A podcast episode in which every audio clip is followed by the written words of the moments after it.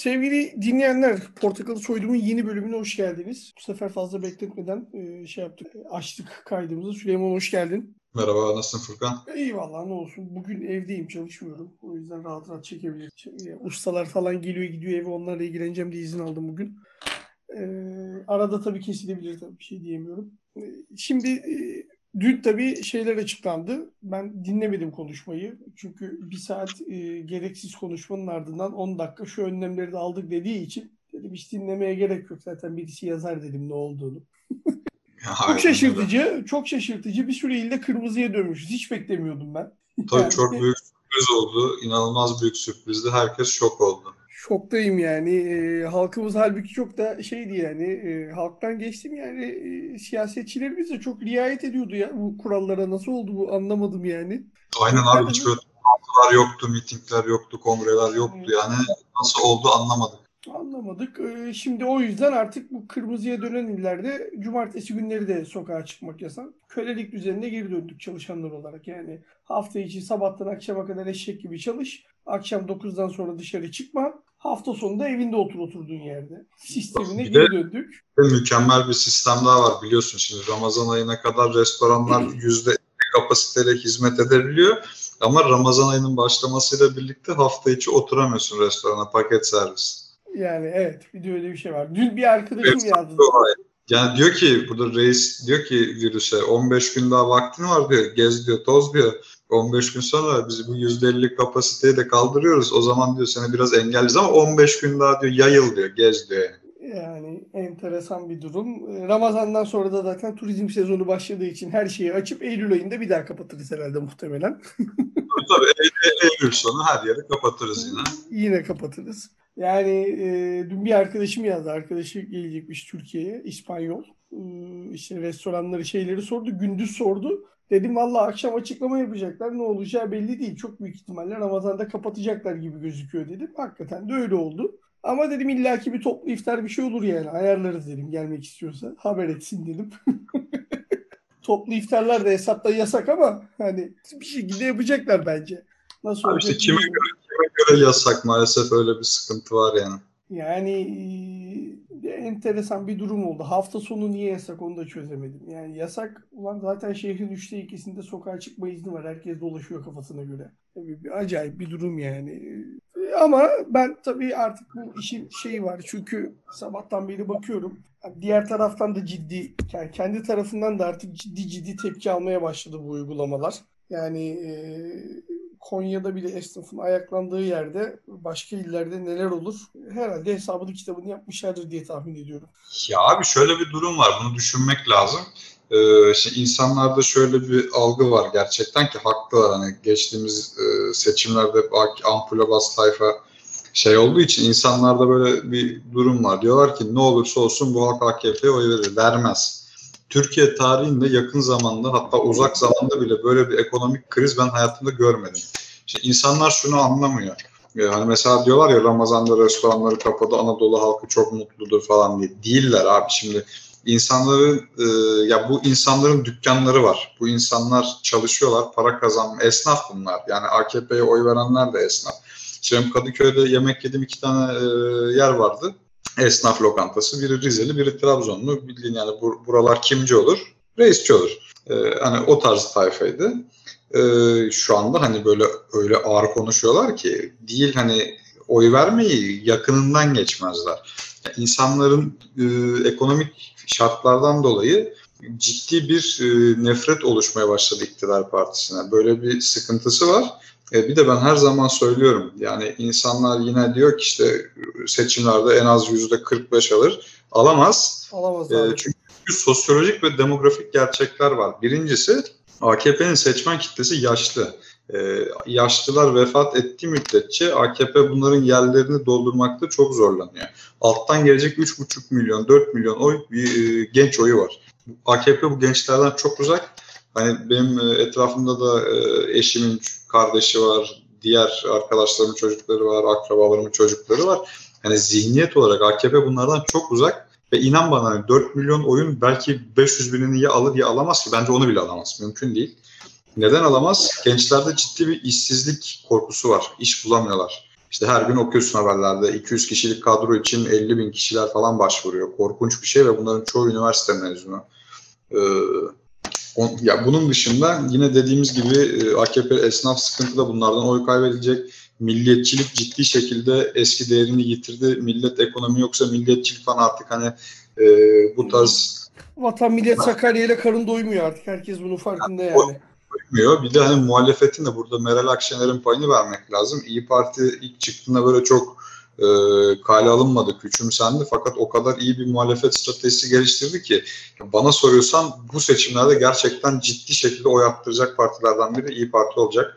E, ve milliyetçi oylarını alacak. Yani CHP'ye oy vermek istemeyenlerin gideceği adres belli bana Çok soruyorsan. net. Çok net. Yani AK Parti'ye oy vermeyeceğim deyip ama hani öbür tarafta CHP, HDP'de işte vermeyeceğim. bunlar HDP'de şeyler bilmem ne diyenler direkt İyi Parti'ye kayacaklar. Ya MHP'ye kaymayacaklar yani. Aynen öyle abi. Ciddi bir oy alacağını düşünüyorum. O yüzden e, bana göre AKP oradan da kaybediyor. Her ne kadar tasvip etmesem de işte Deva Partisi, Gelecek Partisi bunlar da böyle daha e, daha da muhafazakarların oylarını alacaktır. Yine AKP eli gitmeyenlerin. Bunlar da öyle ya da böyle yüzde iki, yüzde üç toparlar. E, yani baktığımız zaman gerçekten iktidar partisini çok zor bir sınav bekliyor. Ya ben böyle düşünüyorum. E, o yüzden hani işte arkadaşlarıma iddiaya da giriyorum. Bana göre hani yüzde otuz beş falan hayal, yüzde otuz belki ama ben eğer hani 2023'e gideceksek ben hani seçime bile giremeyebileceklerini düşünüyorum. Çünkü o kadar e, berbat bir durumda yani e, ülke ekonomisi ve gelecek. Tamamen kişisel fikrim. Ya şey hiçbir şekilde şu an bir şekilde zaten kendini şeye kadar 2023'e kadar tutmaya çalışacak orada. İşte anayasa değişikliğiyle işi şey yapmaya çalışıyor, kotarmaya çalışıyor şu anda. Artık işte orada nasıl bir değişiklik kafasında var bilmiyoruz. Onu açık etmiyorlar hiçbir şekilde ama bir şekilde kendini e, tepede tutacak bir formül bulmuştur. Onun üzerinden yürümeye çalışıyordur diye tahmin ediyorum ama çok zor. Yani e, biz işte yani yaşadığımız şeyde bu ülkede ekonomik krizi görüp de iktidarını koruyabilen yani böyle ciddi ekonomik krizi görüp de iktidarını koruyan bir şey görmedim ben. Parti görmedim. Yani Türk milletinin tek kırmızı çizgisi ekonomidir. Evde tencere kaynamıyorsa üstünü çizer abi. Yani Turgut Özal'ı da çizdiler zamanında. Demirel'i de çizdiler. Bu, çizer yani. Türk halkının şeyi budur. Yok dış politikaymış, şuymuş, buymuş. Yani umurunda olmaz Türk halkının bunlar. Evde tenceresi, ekmeği kaynıyorsa bitti.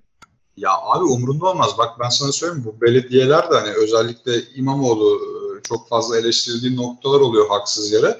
Ama adam gerçekten çok zeki siyaset yapıyor abi. Hem ziyaret ettikleriyle e, hem şu halk ekmekten bile götürdüğü oy var ya korkunç Tabii. derecede sempati almıştır ben sana söyleyeyim. Abi tabii ki de ya olmaz olur mu ya? Şimdi ben çok fazla hani alıyoruz, yiyoruz, ekmek de seviyoruz tamam ama hani abi biz iki kişiyiz evde. Biz kaç tane ekmek yiyebiliriz ki bir ayda yani? Şimdi iki çocuklu, üç çocuklu bir aile olduğunu düşünsene. 2 lira satılıyor ekmek. Halk ekmek satıyor 1 liraya. Yarı yarıya fark eder abi bir ayda. Ekmek masrafı adamın. Çok ciddi bir para bu yani. Az para değil yani baktığın zaman. Ya bu, o yüzden çok doğru işler yapıyorlar yani. Ama ha, bu şekilde şimdi kısa çalışma ödeneğini de sonlandırdılar bildiğim kadarıyla. Ee, Şimdi şey olacak yani git evde e, izin yap işte ayda 1500 lira maksimum alabiliyorlar. ha işte öyle bir şey. Ona çevirdiler işi yani. Ee, e, abi yani ayda 1500 lira ya kime neyini edecek ya şimdi hani küçük şehirler için bir şey demiyorum. Belki orada daha farklıdır maliyetler, masraflar ama İstanbul'da yaşayan bir adamı düşünsene ayda 1500 lirayla ne yapacak abi bu adam? Ne yapıyor? Hiçbir şey yapamaz. Yazık ya. Kiraya etmez hiçbir şey etmez Hiçbir abi. şey yani. etmez. Sıkıntılı bir durum. Yani e, esnafa hiçbir şey vermiyorsun. Dalga geçer gibi bin lira para verdin yardım diye. Adam 20 bin lira kira ödüyor orada. Adamı diyorsun ki sana bin lira veririz. yani böyle böyle ondan sonra e, şimdi de diyorsun ki e, kardeşim hep iç içe geçiyor millet e, kapatsın. E tamam kapattın abi millet birbirinin evine gidecek iftara. Engelleyebilecek misin bunu? Engelleyemeyeceksin. Ne ya yapacaksın? şöyle şöyle engelleyecek. Hani akşam e, işte 9'dan sonra yasak olduğu için iftarda bildiğim kadarıyla 7.30'larda falan galiba. Öyle bir şey olacak. Abi Ha, yani o tarz oluyorlar. E, Tamam da abi İstanbul'un üçte ikisinde şey var. Ee, şey, sokağa çıkma izni var ya adamın. Adamın şirketi var. Ailesinin herkesin şirketinden sigortalı mesela. Ç- çalışıyor. Var vermiş. bana diyor abi sana da diyorlar çıkartalım? Yok diyorum yani çıkacağım zaten.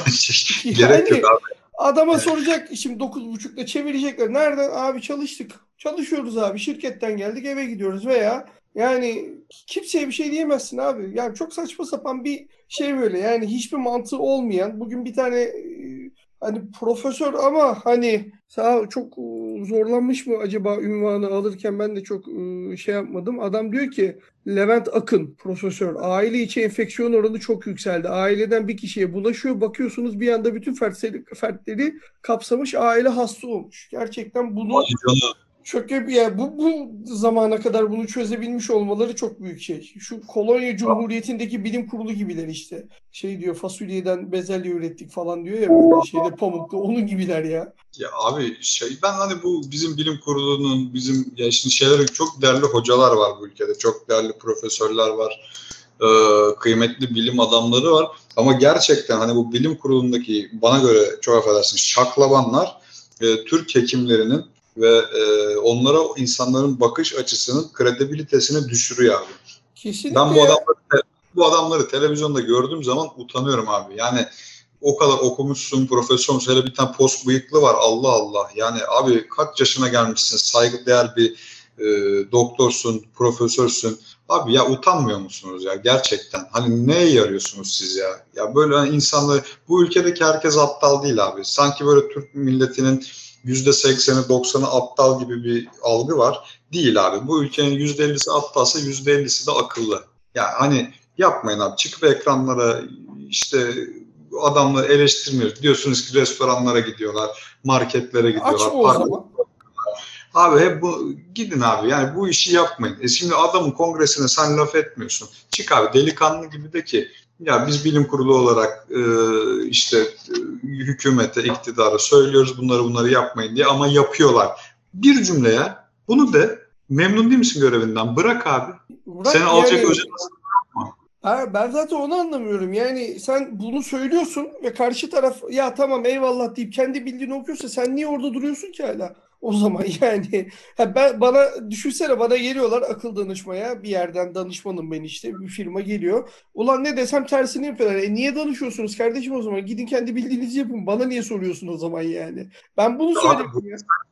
Sence burada bir kendine e, özgüvensizlik yok mu? Bak ben çok iyi bir doktor olsam, kendime güvensem böyle e, sektörde işte e, ismim geçse, insanların saygı duyduğu bir profesör olsam, abi hani ben şey derim ya ben istifa ediyorum derim. E, hani bana yapacakları yaptırımlardan da korkmam. Çünkü ben o kadar iyi bir doktorsam, profesörsem beni e, hastaneler zaten almak için sıraya girer.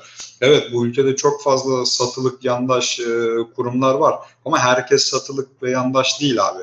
Hani e, sen o kadar iyi bir adamsan işinde gerçekten seni sıraya dizir alırlar. Sen o bilim kurulunda olmana gerek yok. Hani kendini bu yaştan sonra şaklama okumuşsun kaç sene.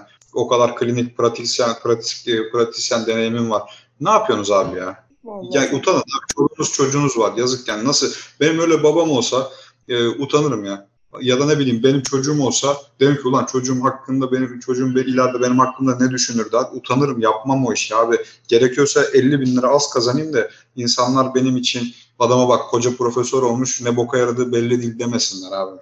Aynen öyle abi. Yani e, ben o yüzden hiç bilim kurulunun söylediği şeyleri dikkate bile almıyorum. E, Yok şöyle bir şey. Aile içi enfeksiyon oranı yükselmiş. Lan millet 60 metrekare evde yaşıyor. Ne bekliyorsun yani? Neyi nereden neyi izole edecekler? Hiçbir farkında değilsiniz yaşadığınız ülkenin gerçeklerini ya.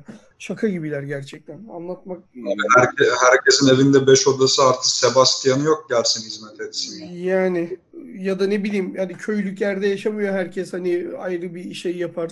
Zor yani bu işler. Oradan e, ekonomiye geçeceğim. Bugün yine şahlanıyoruz çok şükür. E, baktım şöyle bir bayağı şahlanmış yani. Şimdi hatta bak yeni kurları da çıkartı alayım şimdi. En son sterlini 11 lira üstünde görmüştüm. E, işte 8.34'e gelmiş dolarda. Şeyde euroda 9.80'de.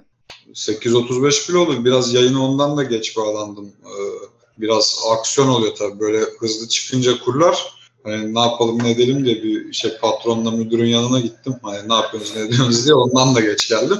Ee, onlar da ne yapıyor abi? Her mantıklı insanın yapacağı gibi hani kur bu seviyeleri görmüşken dolar bozup TL kredi kapatıyorlar yani. Yani mantıklı olarak en doğru şey bu. Yani Bu arada evde yastık altında doları olan varsa kim var bilmiyorum. Yani öyle birisi kaldı mı? Herhalde kendi yandaşlarına söylüyor reis onu. Yani bizim standart vatandaşın yastığının altında dolar molar kalmadı çünkü.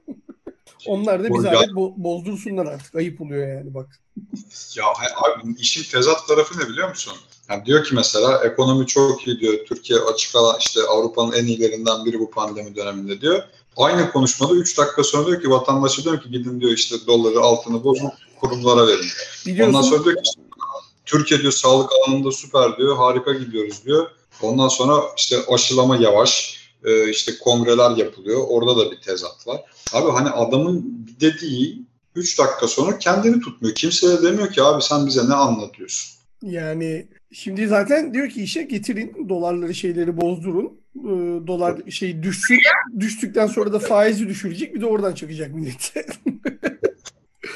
Abi çok muhteşem bir şeyimiz var ya. Peki Merkez Bankası'nda tabii e, şey değişti. Başkan değişti. Şey gibi oldu Merkez Bankası. Büyükşehir Belediye Erzurumspor gibi böyle. Birisiyle habire şey değiştiriyor onlar da. Habire teknik direktör değiştiriyorlar ya. Habire. Şimdi Bence- yardımcıyı da değiştirmişiz. Abi. Moody's'den almışız. İsmail Kartal yeni Merkez Bankası Başkanı. Hepsi Yılmaz. Vural daha iyi olurdu ama Yılmaz Vural Erzurumspor kaptı o yüzden. Ee. Peki Merkez Bankası'nın başkan yardımcısının e, ey Moody's'den alınmasına ne diyorsun? Abi ben şimdi önce şunu yapmak istiyorum. Ee, hani gerçi çok acil gelişti programımız. Ee, ama hani ben insanların şeyin farkında olduğunu düşünmüyorum. Öncelikle onu öğretmek isterim dinleyecekleri çok kısa bir şekilde. Yani bu derecelendirme kuruluşları nedir, ne iş yaparlar? Ben halkımız o konuda o konuda bilgi sahibi değildir. Şimdi e, öncelikle Moody's'in ne olduğunu söyleyeyim. Moody's bir Amerikan firmasıdır. E, bir kredi en büyük dünyanın kredi derecelendirme kuruluşudur. Bu kuruluşlar ne yapar? Bunlar abi bağımsız çalışır. Hiçbir yere bağlı değildir. Şirket, özel bir şirket gibi düşünün. Bunlar abi borçlu bir kurumun kredi açısından ne kadar güvenilir olduğunu, işte borcunu düzenli olarak ödeyip ödemeyeceğine bakar. Ee, ve hani ortaya bir e, faaliyet raporu gibi bir şey çıkarır. Sonra bunlara not verir tamam mı? Böylelikle bu notlarda işte çok büyük para sahibi olan kurum ve kuruluşlar mesela yani yatırımcılar burada Türkçe adıyla bu kredi, Moody's'in ya da işte benzer Standard Poor's gibi kredi derecelendirme kuruluşlarının verdiği notlara bakarlar. O ülkenin ya da işte hisse alacaksa o firmanın güvenilir olup olmayacağını, kuvvetli olup olmadığını görürler bu notlara bakarak. Ee, yani Moody's'in işi budur. Şirketlere ve ülkelendirmelere kredi notu verir. Bu kredi notlarına da yatırımcılar bakarak ne kadar para gömeceklerine işte ya da stratejilerine karar verirler. Moody's de dünyanın en büyüğüdür. Ee, benim bildiğim kadarıyla yılda herhalde 5-6 milyar dolarda bir e, geliri var. Yani o kadar devasa bir şey. E, çok fazla yani on binlerce belki de e, 20 binden fazla şirket falan takip ediyorlardır diye düşünüyorum. Ee, yani Moody's'in olayı bu. Peki niye Moody's'le biz sürekli kavga, biz derken reis kavga halinde? Çünkü bu Moody's bizim ekonomimiz abi kaç yılında bozulmaya başlamıştı? 2017'de değil mi? Böyle Evet. yavaş yavaş. Aşağı yukarı. Ondan sonra 2017'de falan böyle ekonomi bozulmaya başlayınca tabii bu adamların da işi ne abi Moody's'in? Ee, işte Risk Türkiye'deki değerlendirmesi yapacak adam geleceğe yönelik. Aynen. Ayrıca işte gelip Türk bankalarına bakar, işte Türk şirketlerine bakar. Bu Türk şirketleri derken hani böyle tabii Kobi Mobi değil. Hani bu adamların baktığı şirketler işte ne bileyim atıyorum Koç Holding'tir, e, Oyak'tır, Türk Hava Yolları'dır, Telekom'dur. Hani böyle çok Türkiye'nin en büyük e, firmalarının bakar yani. E, onun dışında Türkiye'deki bankalara bakar. Benim hatırladığım kadarıyla da işte 2017 yok 2018'de de galiba e, bizim bankaların kredi notunu çok fena düşürmüştü değil mi? Evet. Ondan sonra tabii reis hohladı pohladı işte gürledi. Tabii çünkü niye bu bank kredi notları düşünce bankaların e, Türk lirası ciddi derecede etkilendi bunun. E, ama mesela şimdi insanların şunu anlaması lazım. Bu olay hani reisin ve AKP'nin anlattığı gibi bize cephe aldılar gibi bir olay değil. Şimdi e, bu olayın başında ne demiştim? Moody's dünyanın en e, hatırı sayılır firması. Bu kredi de, derecelendirme bakımından. Yani bu adamlar sana düşman diye canı sıkılıyor diye gelip notunu kırmaz. Çünkü adam da bundan etkileniyor. Müşterileri var adamın yani. Niye düşürdü peki bunlar? Birincisi işsizlik rakamları artmaya başlamıştı Türkiye'de. Ondan sonra ciddi derecede bir belirsizlik vardı. İşte ekonomi ne olacak, e, faizler, maizler, Yani para politikalarında herkes biliyorsun yanlış yol izleniyor falan demişti. Ondan sonra o dönem KHK'lar falan çıkmaya başlamıştı. Siyasi belirsizlik aldı başına gitti. İşte Merkez Bankası'na dair e, bir sürü adamlar değişti. O da geldi gitti hala değişiyor. Bak abi 3 senede bir gram, gram yol alamamışız ya. Yani 3 yılda hala herkes değişiyor. Onun dışında Türk lirası değer kaybetti. Ya adam da ne yaptı abi? Senin kredi notunu şey negatife e, çevirdi. Negatife çevirmek ne demek abi? Yani yatırımcısına Moody's dedi ki ciddi bir belirsizlik var. Ona göre davran. Olay budur. Ya şimdi senin soruna gelince e, benim bildiğim kadarıyla e, yere gelen arkadaş e, Merkez Bankası'nda yapılan atama işte Mustafa Duman getirildi. Mustafa Duman evet. Aynen kendisi de benim sabah okuduğum kadarıyla bilmiyordum. E, şeymiş galiba değil mi? Moody's'in Türkiye, Türkiye sorumlusu. sorumlusu.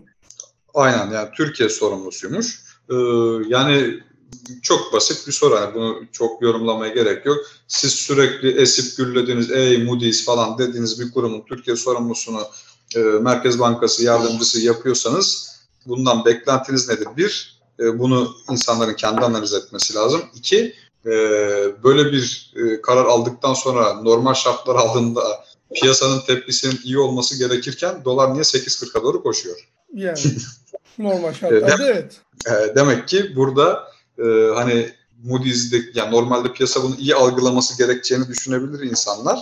Ama kötü algı. Ya abi birincisi yine bir gece yarısı kararnamesiyle. Ben geçen yayında da söyledim galiba. Reisin canı sıkıldıkça hani böyle NBA kuponu yap, insanlar yapar ya gece uyku tutmaz. İşte bir gece NBA iddia kuponu yapayım der. Reis de canı sıkılıyor herhalde. Odasına gidiyor diyor ki ne yapsam ne yapsam işte falan diyor. E diyor daha yeni diyor başkanını değiştirdik bu sefer de yardımcısını değiştirelim falan diye can sıkıntısından herhalde böyle saçma zaman işlere giriyor. Ya da şey oluyor herhalde e, başkan şimdi biliyorsun çok e, nasıl söyleyeyim ya tam şeyini bulamadım. E, çok o e, şeye uygun birisi değil e, atanan başkan. Yani çok biliyorsun zaten lafı da yapıldı bunun e, o görev için. Tecrübesi anlamında da e, uygun değil. Dedi ki bari yardımcısını da işte böyle lan daha hani Moody's'in e, sorumlusunu getirdik. Daha da kimi getireyim anlayacak diye. Bunun kararını gün içinde veriyor. Sonra birileri diyor ki bunu diyor gün içinde açıklamayalım diyor. Gece diyor piyasalar kapandıktan sonra Asya piyasaları da kapandıktan sonra açıklayalım ki diyor şey olmasın etkilenmesin diyor. Sonra açılıyor sabah gün. yani. Ya aynen abi de bu gidiş şu gidiş. Şimdi sürekli iktidar tarafından bir erken seçim olmayacak e, söylemi var. Haklılar.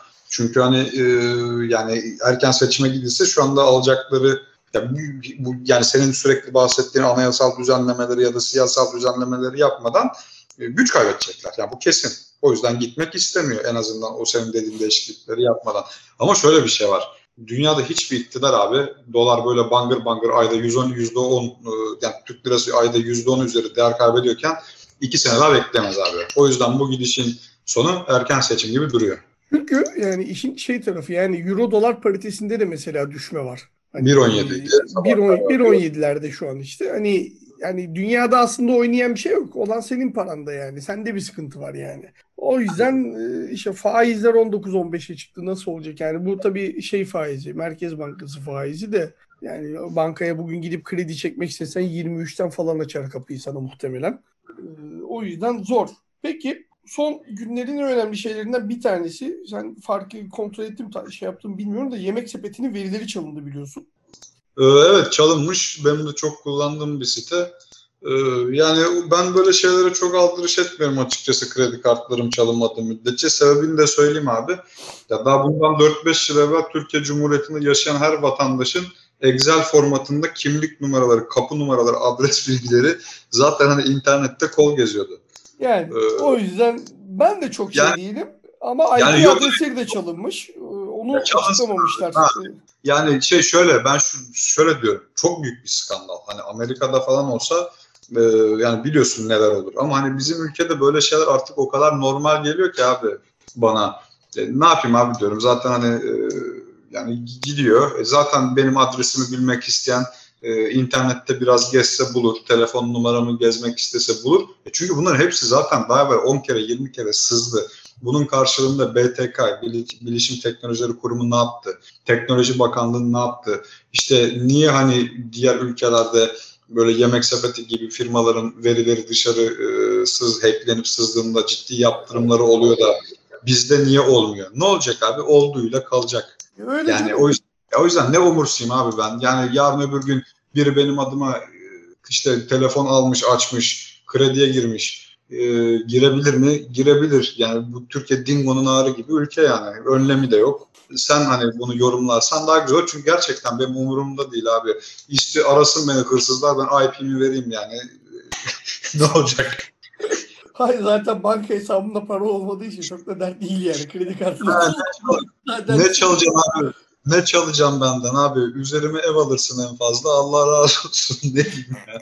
Yani en fazla olacak olan o yani. O yüzden e, ama tabii şey çok yani benim orada takıldığım şey şu yemek sepeti bana da mail attı. Şey diyor ki ad soyad doğum tarihi, telefon numaraların, kayıtlı e-posta adreslerin ve kayıtlı adres bilgilerin çalındı diyor ama e, BTK'ya şeye gönderdiği e, metinde IP adreslerinin de çalındığını söylüyor KVKK'ya bu kişisel verilerin korunması ile ilgili olarak. Orada da diyor ki IP adresleri de çalındı diyor ama o IP adreslerinin çalındığından bize bahsetmiyor attığı mailde. Ama senin dediğin gibi yani şey yok. Yani hiçbir yaptırımı yok. Yani e, ben zaten şey değilim. Hani mesela çok basit bir şeydir. Kredi kartı, benim kredi kartım yok. Eşimin kredi kartı var bir tane. Onu kullanıyoruz. Onda limiti çok yüksek değil. Özellikle yükseltmiyoruz limitini. Şimdi şey değiştirdiler. Kredi kartını değiştirdiler. Dediler ki temassız getirdiler. Temassızını kapattırdım direkt. Yok dedim gerek yok abi. Soksunlar çipini okutsunlar. Ben şifremi gireyim. Temassıza gerek yok dedim. Çünkü RFID üzerinden çalınabilir yani. Ha temassız onda yöntem var. E, limit koyarsın 150 lira dersin 100 lira dersin limit. Abi çok büyük çıkmaz. kolaylık ama biliyor musun Furkan? Bence kullan abi bu pandemi döneminde. Abi şöyle e, halk, yani Halkbank'tan var bizim kartımız. Buradan selam e, gönderiyorum Halkbank'ın bilgi işlemcilerine. Öyle bir e, temassız şey yapmışlar ki e, bazı makinalarda hepsinde demeyeyim ama yüzde vermem gerekirse yüzde yetmişinde falan post makinalarının iki defa çekiyor abi. Oo salla o zaman siktir et koş. Kapatma sebebim bu yani benim. İki defa okay. çıkıyor. Farkına vardığımız zaman sıkıntı yok. Hemen orada sağ olsun çalışan arkadaşlar yardımcı oluyor. iptal ediyorlar da. Yani e, bu şeyle alakalı hassaslığıyla alakalı. Bazı makinelerin hassas şeyi daha yüksek galiba. E, post makinalarının o iki kere okuyor yani o temassız şeyini. Sıkıntı o ama e, yani şeyde dediğim gibi abi yani senin yani bizim her bir haltımız zaten açıkta. Yani insanlar işte bu şey oldu ya biliyorsun. Aa WhatsApp bizden bilmem neleri istiyor falan. Ya abi yani ya ulan sen kendin Instagram'a fotoğraf atıyorsun, lokasyon etiketliyorsun, bilmem ne çatır çatır cayır cayır veriyorsun. O TikTok videolarından cayır cayır Çin hükümetine bütün bilgileri gönderiyorsun. Sonra diyorsun ki aa bizden bilgileri alıyorlar. Aa yemek sepetinden mail adresimi çalmışlar. Şeyi engelleyemediler ya. Abi her gün 3 defa falan bu 850'li numaralardan arıyorlar beni. Reklam. Yok su arıtma cihazı, yok bet işte bu illegal bet firmaları. Yok bilmem ne. Her gün 3 tane numara engelliyorum. Her günde yeni 3 tane numaradan gene birileri arıyor abi. Ha, bunu engelleyemediler ya da. Yani abi ne diyeceğim bilemiyorum ya. Yani o yüzden şey yok. Ee, bir de ya, en, biliyorsun bir ara Jigolo arayanlar çok meşhurdu. Mesajları zaten saymıyorum. Her gün aptal aptal mesajlar geliyor. Bir ara işte şey devlet güvencesinde yüksek hızlı internet diye habire her gün iki tane arıyor falan. Böyle devlet güvencesinde hızlı hızlı internet nasıl oluyorsa o da ayrı bir konu zaten. yani ee, Reisim bu arada bak şey yapmış. Sputnik'ten şimdi haber düştü önüme. Nüfusun tamamına yakında aşılamış ülkeler varken milyarlarca insanın ilk doz aşıya dahi erişememesi insanlık adına endişe verici. Haklı. Çok haklı. Kim yazmış? Kim demiş bunu? Ee, reis söylemiş ya. Hadi canım. Valla. Nerede Vallahi söylemiş bakayım. Yani Sputnik'ten. Canı yok öyle bir şey söylemez. Aşı meselesi vahim bir hal almıştır. Birleşmiş Milletler tarafından e, devlet ve hükümet başkanlarının katılımıyla düzenlenen COVID-19 ve sonrasında kalkınmanın finansmanı başlıklı çevrim içi etkinliğine video mesaj göndermiş. Orada söylemiş bunu. Vay vay vay vay vay. Vay be. Peki e, o şeyde de kapatacağım. Şimdi çok e, yabancı gündeme çok giresim gelmedi de Joe Biden biliyorsun mektupla davet etti çevre konferansına Tayyip Erdoğan'ı. Ama hala ya, telefon açmadı. Tayyip Erdoğan'a değil herkesi herkesi diyelim. ya işte, hani yani. ben bizim medyanın verdiği şekliyle söyledim. Biden onu davet etti diye yazıyorlar ya. Ama hala aramadı yani biliyorsun. Ama işte şimdi o tabii şeye gidecekler herhalde. Gidecek konferansa, o çevre konferansa da bakalım imzalayacaklar mı? Biz hala imzalamadık o sözleşmeyi çünkü. 100 tane F50 alır geliriz abi. Bizim hep öyle oluyor değil mi? Kesin gideceğiz işte e, yapacağız şunu yapacağız diye. Her, gittiğimizde bir şey kitleyip gönderiyorlardı bize geri.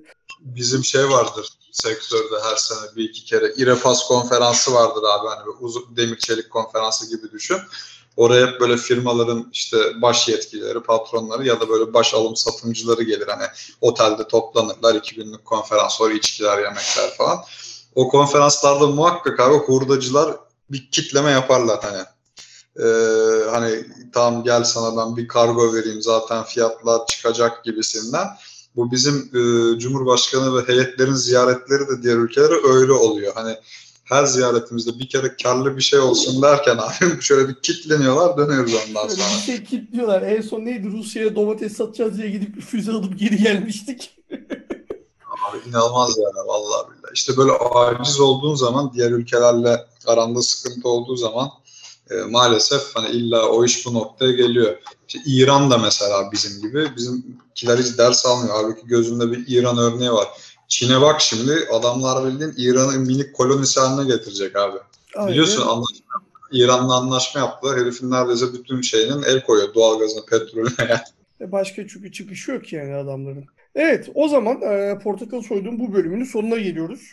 Gene gündem hareketli. Gündem böyle şey oldukça zaten biz e, gene programlarımızı çekmeye devam edeceğiz. Süleyman ağzına sağlık bu yoğunda. Yoğunlukta e, vakit ayırdın bize de. E, sen şimdi piyasalara doğru geri e, dalacaksın herhalde yine. Vallahi hiç dal dalmayacağım abi. Birazdan açarım abi böyle oyun oyun oynarım yani. Çünkü gerçekten sinirim bozuluyor. Bu piyasada bizim işler duruyor. Niye duruyor? Hani o kadar belirsizlik var ki. Şimdi abi dün bak yine her hafta sana bu hesabı yapacağım tamam mı? Şimdi kur, bak, hurda fiyatı değişmedi tamam? Bak 420 dolardan hurdayı hesap edelim. Dün kur kaçtı abi? 8.20 değil. 20 değil mi? 8.15'ti. 8.15, 8.17 falan da 8.15'ten alacağım tamam mı? Dün abi demir Türk lirası olarak kaç paraydı biliyor musun? 420 doları, pardon hemen e, düzeltmeye gidiyorum. 420 dolar kurdaydı. Bunun tepesine bir 200 dolar bindirelim. 620 dolar inşaat demiri diyelim. 8 e, 20 ile çarpalım. Buna da 1.18 KDV ekleyelim. Dün demir 6000 TL diyelim tamam mı? 6000 liraymış. Yani ondan ucuzu da 6000 lira. Şimdi bugün hesap edelim abi. Yine fiyat değişmiyor bak 620 dolar aynı fiyat. Ama dolar 8.35 çarpı 1.18 diyelim. Demir 6110 TL olmuş abi tonu. Şimdi 110 lira otomatik olarak zam geldi demire. Sadece kur 6.20'den 6.35'e geçti diye. Bu piyasada kim iş yapar abi? Kimse iş yapmaz abi. Önceden aldığı şey varsa alır. Kimse girmez abi o topa. E girmez çünkü adam bilmiyor ki yarın atıyorum 8.20'ye düştü kur. Adam 5950 lira vereceği malı bugün niye 6100 lira versin? Aynen öyle. Bekler. Bekler ya da çok ciddi bir duyumun olur. Mesela geçen cuma Geçen piyasa hafta bayağı olduğu gibi işte.